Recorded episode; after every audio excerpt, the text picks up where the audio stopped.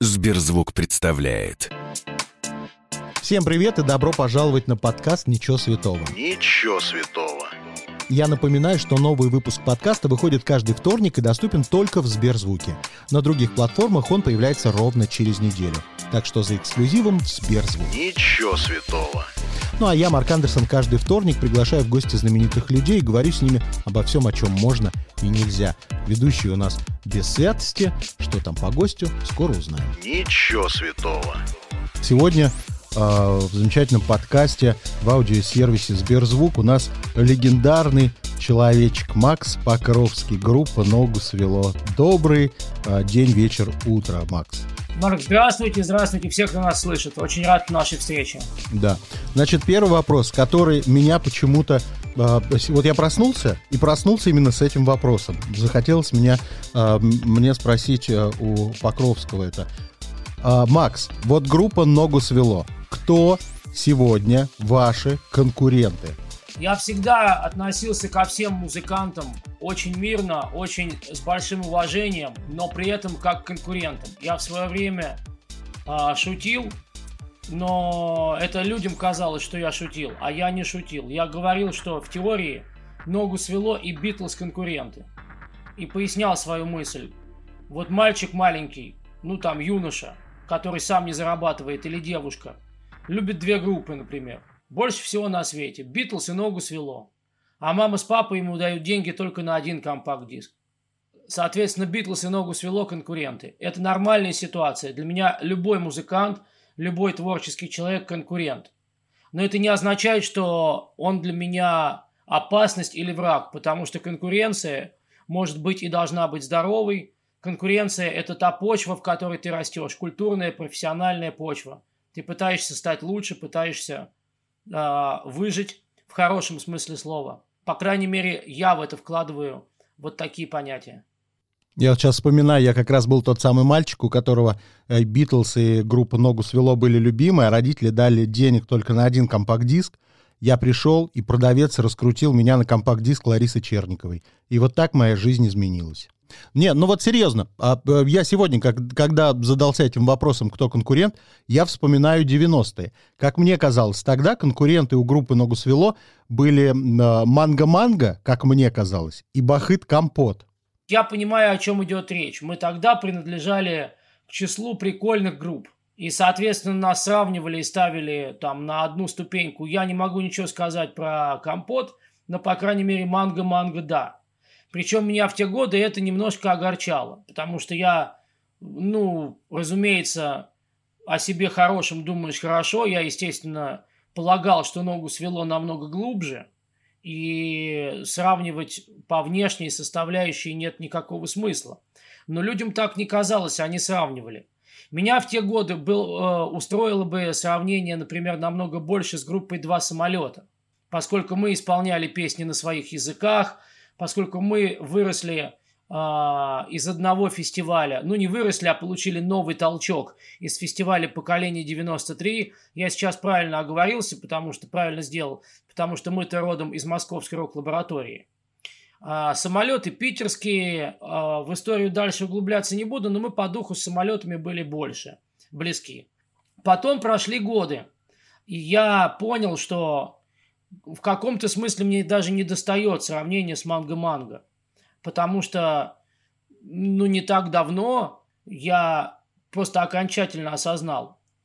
Я объясню, не так давно, это года 3-4 назад, что нас воспринимают как сверхсерьезный коллектив. И самой серьезной и любимой и популярной песней является все-таки не Харму Я бы Харму поставил на второе место, а на первое место я бы поставил наши юные смешные голоса. Ну вот очень хорошо, что мы заговорили про то, что вы считаете основным хитом, что считает аудитория. Мне всегда это было тоже интересно. А, есть песни, в основном они, как правило, коммерческие, которые характеризуют группу а, для аудитории массовой. Если бы сегодня, вот, например, в нашем Сберзвуке, у нас же можно делать любые плейлисты, там, от группы, от исполнителя, если бы сегодня я предложил вам сделать три а, таких очень коротких плейлиста. По три, прям по три песни. Первый плейлист — это песни, которые, на ваш взгляд, выбрала бы массовая аудитория от группы «Ногу свело». Второй плейлист — Это те песни, которые выбрали бы ваши самые преданные фанаты, которые с вами все эти годы, тоже три песни. И третий плейлист — это три песни, которые, на ваш взгляд, именно вы, музыканты а, группы «Ногу свело», отметили бы как самые характеризующие вас три песни. Вот давайте начнем с массовой аудитории. Идем на восток, Хармумбуру и наши юные смешные голоса. Так, ваши самые преданные фанаты какую тройку бы выбрали? Я назову песни, которые мы редко исполняем или, например, никогда не исполняли. Никогда мы не исполняли песню «Пять километров». А, с удовольствием бы фанаты попросили песню «Свинка-свинка» и, например, песню «280 дней». Хорошо. И последний плейлист — это музыканты группы «Ногу свело» сели и предложили три песни, которые вы считаете вас характеризуют лучше всего. А, все-таки многое бы шло из нового, потому что то, что нас характеризует, а, начиная а, с 2020 года, немножко отличается, мягко скажем, даже очень сильно отличается от того, что было раньше. А, поэтому, наверное, нас а, все-таки, если брать старый ногу свело, такой вот хороший, добрый, очень рок-саунд, я бы взял песню «Life is Ringing», на второй номер, вторым номером я бы взял... Не, вторым это не значит, что второй по важности, просто по времени. Наверное, песню «Золотое время». И третью «Масло». Нам очень приятно, что э, сервис Сберзвук слушает по всему миру, и у нас э, есть тема для разговора, которую нам задала наша постоянная слушательница Мира Борисовна с Брайтон-Бич. Очень ее интересует этот вопрос. Если я правильно подсчитал, в 2016 году вы переехали туда, за океан. А, переезд в США, как это, ну, в моей голове э, смотрится? Для такого серьезного шага либо должен быть какой-то а, серьезный повод, либо очень много лишних средств. Что было в вашем случае? Да, переезд был и есть, но при этом это не абсолютный переезд. То есть я всегда говорил и говорю о том, что я делю время своего пребывания между Россией и Соединенными Штатами. В России я до некоторых пор в основном находился в Москве. Сейчас я в основном нахожусь под Москвой, в замечательном городе Руза. А в Нью-Йорке, в Соединенных Штатах и в штате Нью-Йорк я в основном нахожусь в Нью-Йорк-Сити. Вот, но не в Бруклине, но не на Брайтон-Бич. Что в данном случае не важно, я просто уж так рассказываю. Что касается причин переезда, вот этого, так скажем, условного частичного переезда, это, э, разумеется, возможно, к сожалению. Про избыток денег говорить не приходится. Это надо быть покровскими. Нами, сумасшедшими покровскими, э, это является серьезной причиной. Потому что нам в жизни все время нужны были какие-то новые свершения, горизонты и мирные, в хорошем смысле слова, завоевания. И нам нужно было видеть мир так, как мы его видим сейчас. Это вовсе не значит, э, что через э, еще там пять лет нам будет нужно, или наоборот, сто процентов не будет нужно видеть мир еще откуда-то. Но если бы я родился в Америке, мне, наверное, с моим характером, точно так, бы, так же не хватало бы, например, России. Или, например, Европы. Ну, Россия хороший, как бы, хорошее дополнение к Америке. Я бы, если родился в Америке, точно так же продолжал ее любить. Как я, родившись в России, продолжаю любить в Россию, э, любить Россию, и в ней находиться очень много. Вот, но тем не менее мне очень нужна Америка, и это очень помогает мне видеть мир так, как я считаю, мне его нужно видеть. И не только мне, а нам. Хорошо, почему именно Штаты? Почему, я не знаю, там не, как часто это бывает, Австралия или Канада, но те, кто подороже, они в Лондон уезжают, кто-то во Францию, или почему именно США? Ну, можно ответить двояко. Во-первых, почему бы и нет? А, это, это хорошая большая страна со своим огромным набором плюсов и минусов, со своим огромным набором необходимостей, того, к чему нужно пристроиться, привыкнуть, адаптироваться – Э, во-вторых, все-таки пока, по крайней мере, в США мы находимся в Нью-Йорке, а как везде и во всем мире говорят, это не, не совсем США, я, в общем-то, с этим согласен. А Нью-Йорк – это тот город, в который стекаются разные люди, характеры, личности, культуры, разумеется, если говорить о чем-то большем. А я не, вовсе не говорю о том, что Нью-Йорк – это навсегда. Он меня чем-то очень привлекает, чем-то очень сильно утомил – вот, я ему не давал обед, безбрачия, поэтому... Но пока Нью-Йорк. Хорошо. Вы в Америке из той категории людей, знаете, вот кто-то переезжает и сразу пытается броситься в эту американскую действительность, дружит только с американцами, а, смотрит только американское телевидение. А другие, наоборот, пытаются не прощаться с родиной, ищут гречку, ездят в специальные русские магазины, общаются только по-русски, язык особо даже не стараются учить. Вы из какой категории? Я четкое смешение. То есть э, физически мы живем в абсолютно не русском районе, не в русской части Бруклина. Эта часть называется Бушвейк.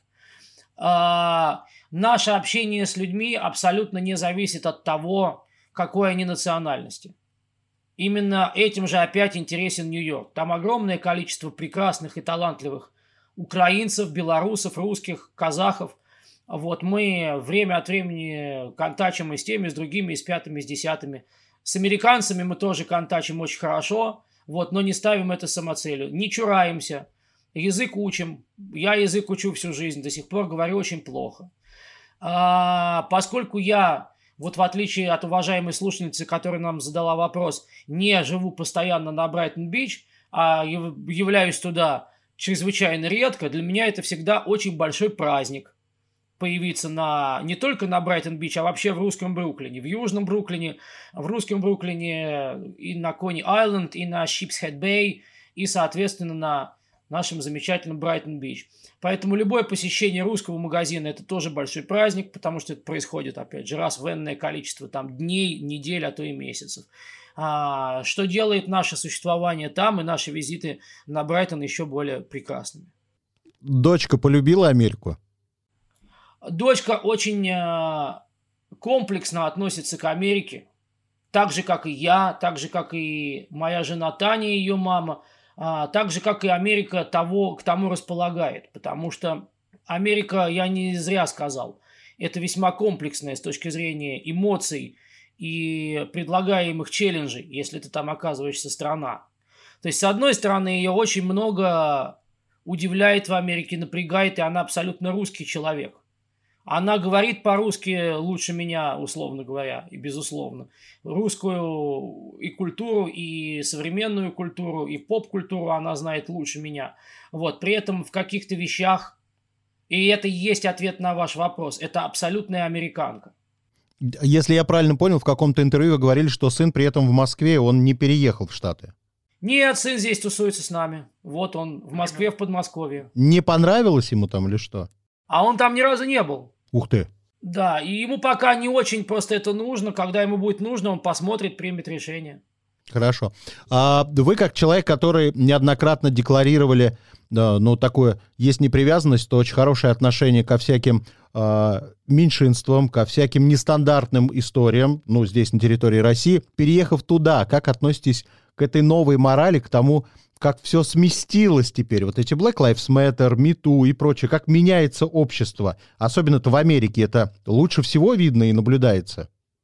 Это хороший вопрос, а, и я не могу сейчас употреблять слово «Америка». Россия является такой вот авторитарной страной, в которой автономии, э, скорее всего, ничего не значит ну, я не возьмусь утверждать, знаете, за всю Одессу, что называется. Не хочу вот громких фраз. Но у меня лично складывается такое вот мое впечатление. А Соединенные Штаты Америки – это Соединенные Государства Америки. Потому что штат – это state. Соответственно, отношение к левой демократической, левому демократическому полушарию мозга совокупного мозга нашего человечества в штате Флорида, который я знаю постольку поскольку, но и совсем чуть-чуточку знаю, совершенно не такое, как, например, в штате Нью-Йорк. Поэтому могу сказать, что если я еду в штате, в городе Нью-Йорк-Сити в метро, там рекламируют белье, там, я не знаю, Бруклин, Бруклинен, как, как Бруклин, Линен, как бруклинские там, и обязательно в, в постели на фотографиях должны лежать двое однополых, вот, как рекламные, значит, фотографии, меня это немножко удручает. Когда идет реклама LGBTQ, меня это не то, что удручает, но я хочу видеть рекламу straight people тоже. Просто потому что мы straight people. Ну, чтобы было честно. Да, просто чтобы было честно. Если проходит uh, Pride, я не против, но я тогда хочу и straight parade. А, если отношение к ЛГБТQ людям в России, э, это совершенно другое отношение, соответственно, мое отношение к этому другое. Точно так же другая страна, третья страна, будем так ее называть, третья страна – это Флорида, которая часть Соединенных Штатов, но тем не менее.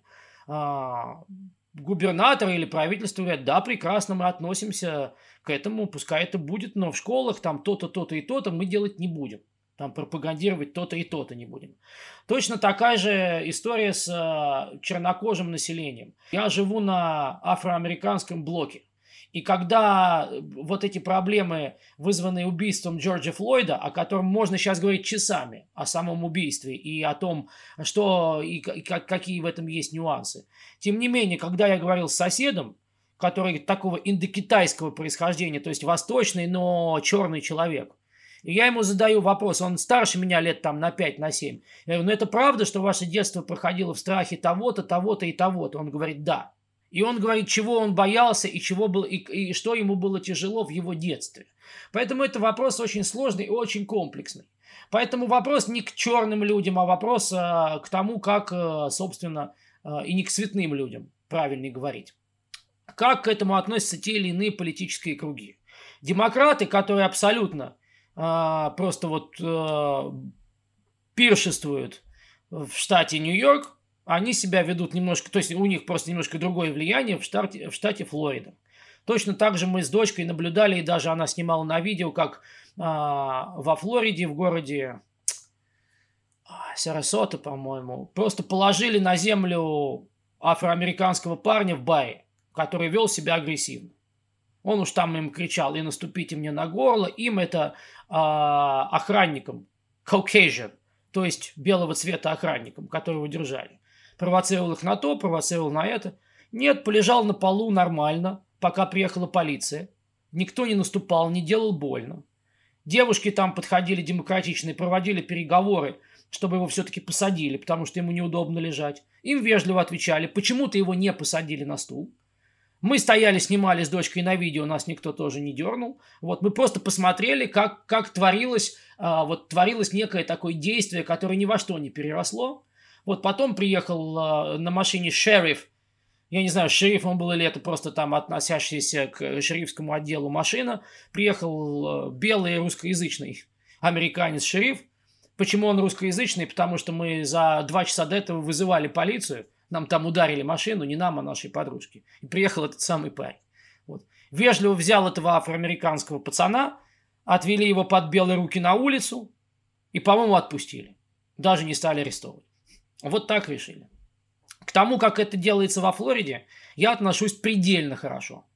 К тому, как это делается в штатах Нью-Йорк и в штатах, например, Калифорния, я отношусь как э, к тому, как качнувшемуся влево маятнику. Ничего страшного.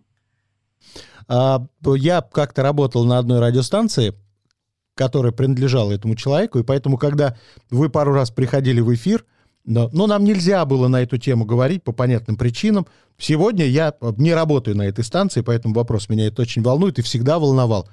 Каким образом получилось вот это вот слияние Михаила Гуцереева и Макса Покровского. Для меня это абсолютно разные люди. Вы, вы как будто бы из параллельных вселенных, и вы никогда не должны были встретиться. Как вы вообще встретились?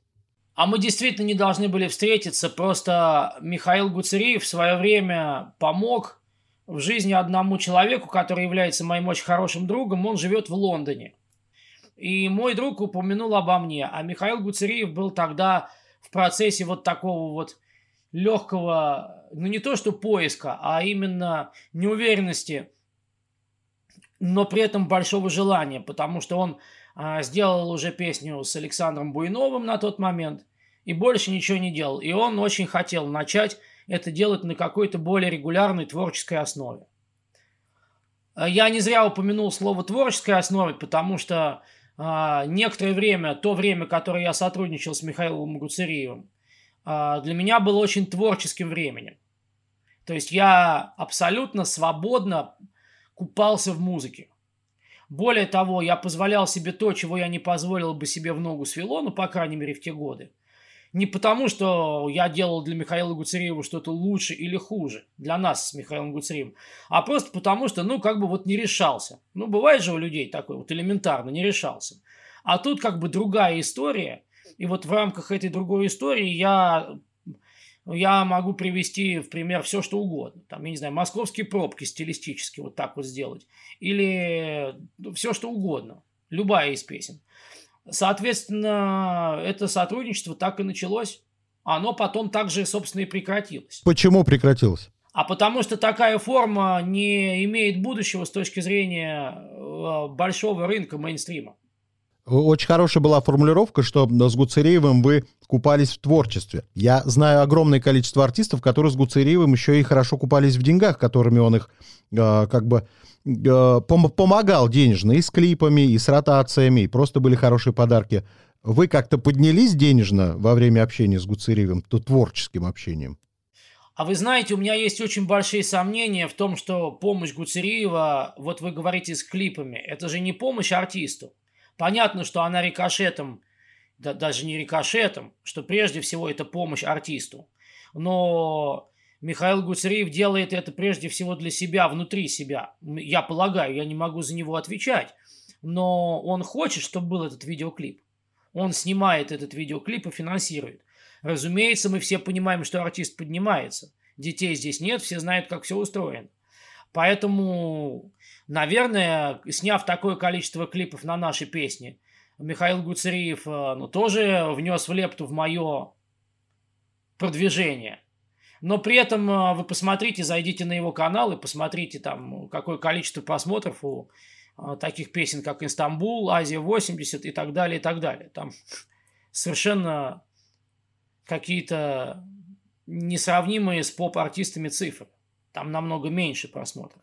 Вот. Ну и опять же, если вы задаете вопрос мне, то мне вообще очень сложно помочь, равно как и сложно навредить. Потому что очень большая часть аудитории странно посмотрела на то, что происходит. Я имею в виду моей аудитории. Мне никогда не была по барабану моя аудитория, но я настолько э, специфически воспринимаю, в хорошем, надеюсь, смысле, свои взаимоотношения со своей аудиторией, я знаю, что моя аудитория даст мне право на творческий отгул. И именно не отгул, а на творческий вот такой вот а, поворот.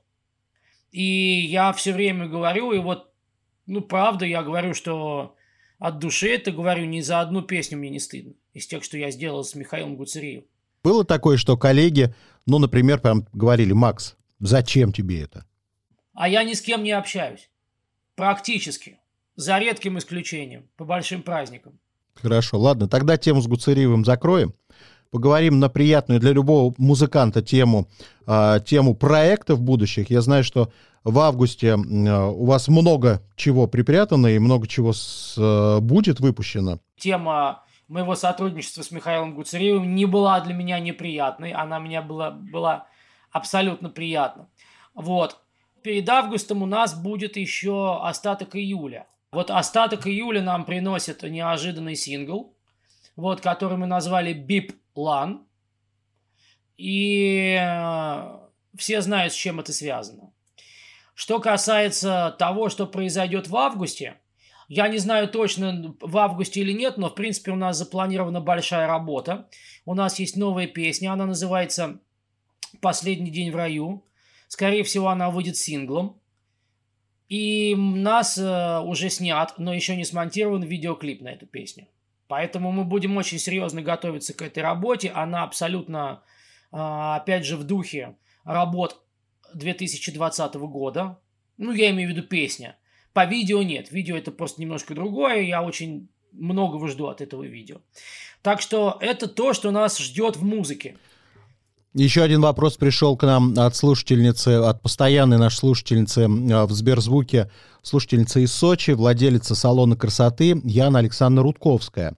Она хотела бы узнать, что сегодня происходит у вас э, с Димой Биланом.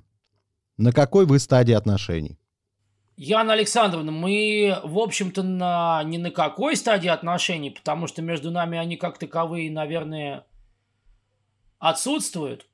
С другой стороны, возможно, присутствуют какие-то, может быть, просто не уже теперь не, ну, как бы он у нас, э, как мне кажется, был контакт через телефон, то есть через тексты и телефонный разговор. Ну, в том случае, если тот человек, который звонил и который выступал как, как Дмитрий, и звонил и писал, если это не пранкер, а действительно Дмитрий. По голосу мне, ну, достаточно четко кажется, что это Дмитрий.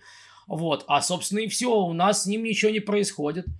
А отдельно друг от друга происходит прекрасно. Я, насколько понял, у Димы сейчас на душе очень хорошо, потому что он втянулся в эту а, веселую игру.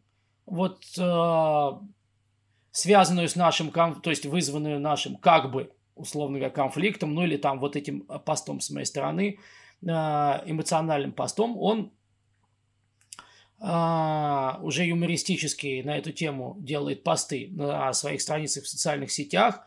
То есть он как бы поддержал эту игру, он в нее играет нормально, все очень хорошо. Вот. А, единственное, что я, конечно, не понимаю, это изменение в его настроении или нет, потому что он говорил на своих страницах о том, что я хайпую, или пытаюсь хайпануть. Мне это не очень понятно, потому что, ну, очевидно же, ну, люб... понятно, что формально можно мне эту предъяву кинуть, но понятно же, что как бы просто потеряв концерт, мы расстроились весьма сильно. Вот, поэтому уж тот-то пост, который я сделал, это не какая-то продуманная или сознательная. Это, в общем, эмоциональная история. Вот. Поэтому у нас в отношениях с Димой Биланом, на мой взгляд, происходит абсолютная благодать. Каждый я с самого начала, ну, за исключением первого дня, а Дима чуть позже относится с юмором к происходящему. Ну, а про... можно ли верить слухам? В интернете пишут, что якобы он или люди с его стороны чуть ли не угрожали даже вам по телефону. Мне э, от него я не видел в этот момент его, по голосу его. Мне от него, вот я с ним говорил, с этого же номера поступали там определенные. Вот. А я никогда это не называл угрозами. Я называл это оскорблениями с элементами агрессии и угроз. Это означает, что факт угрозы можно поставить под сомнение. Я могу считать так, кто-то другой может считать так. Юридически, как это выглядит, я не знаю, потому что я никакой суд идти не собираюсь. Вот. Что я и изложил, собственно, в своем тексте. Вот. То, что мне писали, то, что мне писали и приходило из этого телефона в стихотворной форме, это, конечно, за гранью добра и зла. В творческом смысле. Поэтому я знаю, что Дмитрий не э, автор песен, то есть он пишет, по-моему, если я не ошибаюсь, он исполняет чьи-то песни. Да, ну чаще всего. Но даже человек, который не пишет песни, по-моему, не смог бы написать такие плохие стихи. Вот, поэтому у меня и есть какая-то доля сомнений, что это, может быть, был не он. Но, с другой стороны, я знаю, как реагирует на это та часть общественности, которая является его фэн-блоком, условно говоря. Так, я сразу хочу сказать, что пусть фэны не ищут в моих словах сомнения, что я дал слабинку или так далее. Я говорил с Димой, и его голос абсолютно был мне четко понятен. Хорошо, если бы сейчас можно было вернуть время вспять, записали бы снова это эмоциональное послание, с которого все началось? Очень важно, насколько можно было бы отмотать это время.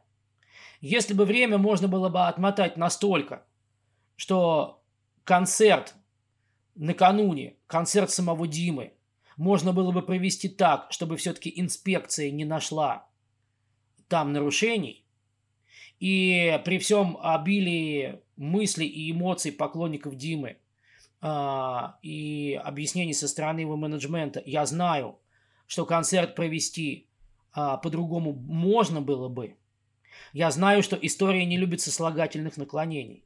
Но я такой концерт похожий, правда не в этом месте, а в другом, проводил, там же в Питере. С сидячим залом и разговаривал с публикой. И у меня нарушений на концерте не было. Поэтому я не утверждаю, но полагаю, что концерт такой было провести можно. И его, если бы можно было бы отмотать время туда, то я, разумеется, выбираю тихую, спокойную жизнь и общение со своей аудиторией. Тот концерт, под который я заточен, на который, для которого, э, э, которому я, весь коллектив готовились. Мы э, пригласили туда свою московскую публику тоже, потому что в Москве концерт отменился по понятным причинам. Я сто пудов выбираю тихий, спокойный концерт. Если можно было бы отмотать время в ту же самую секунду, когда я узнал об отмене концерта, я бы сделал то же самое. Хорошо.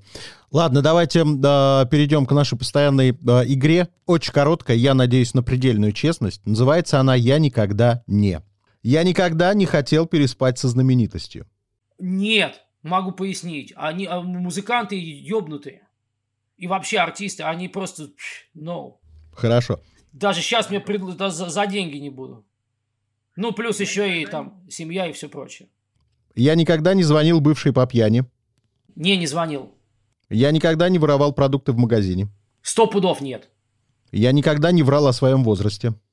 Слушайте, вы из меня хотите правильного сделать. Я не врал о своем возрасте. Так. Я никогда не был на нудистском пляже. Ну, был, потому что в Серебряном Бару есть э, в Москве. Ну, был в те годы нудистский пляж. Я на нем не был, как нудист. Но мимо проходил, но немножко заглядывал. Ну, считайте, чтобы я совсем правильным не был, то да, был. Я никогда не обращался к услугам гадалок. Только девочки в пионерском лагере. Я гадалок немножко побаиваюсь. Я никогда не пользовался своей популярностью в личных целях. Нет, конечно, этого сказать нельзя. Пользовался, в основном с гаишниками. Я никогда не прибегал к пластической хирургии. Никогда. Я никогда не изменял своей второй половине. Никогда. Я никогда не засыпал в театре. Никогда, я в театр почти не ходил. Я никогда не перебегал Садовое кольцо. Ну, не знаю, может, и перебегал. Я никогда не писал в подъезде. Нет, во дворе, да, рядом нет, в подъезде нет. Я никогда не врал в интервью. Вы знаете, я не врал в интервью. До сегодняшнего дня. Вы знаете? Нет. Даже не до сегодняшнего дня. Хорошо. Я никогда не хвалил вслух чужого ребенка, понимая, что он уродлив. Нет, детей хвалить. Я хвалил детей. Я никогда не давал ни настоящий номер телефона. Пару раз давал. Я никогда не смотрел целый выпуск «Дома-2». Никогда. Я даже маленькой части не смотрел. У меня никогда не было группового секса. У меня никогда не было группового секса. Я никогда не нарушал закон в США. Я один раз нарушил закон в США. Что это было? А, это было а, нелегальное отключение электричества соседу. Как, что за ситуация? Как такое могло случиться? Ну, я не хочу в это особо вдаваться, просто там был один чел, с которым э, не очень приятно было соседствовать. И у меня был доступ, и я, в общем, отключил электричество чуваку. Я за это был э, вызван в суд. Я не был арестован, потому что была вызвана полиция, и э, меня попросили включить назад свет. И я включил. И мне сказали, что если бы я сказал нет, на меня надели бы наручники и арестовали бы. То есть арестован я не был, но повестку в суд я получил. Последний вопрос. Кто или что для вас свято? Мои родные. Все, спасибо, пока. Спасибо, пока. Если вам понравилось, сохраняйте эпизод, чтобы было удобнее следить за новыми выпусками, которые выходят каждый вторник в аудиосервисе Сберзвук. Через неделю новый герой. Услышимся. Новый выпуск подкаста и другие эксклюзивные проекты слушайте в Сберзвуке.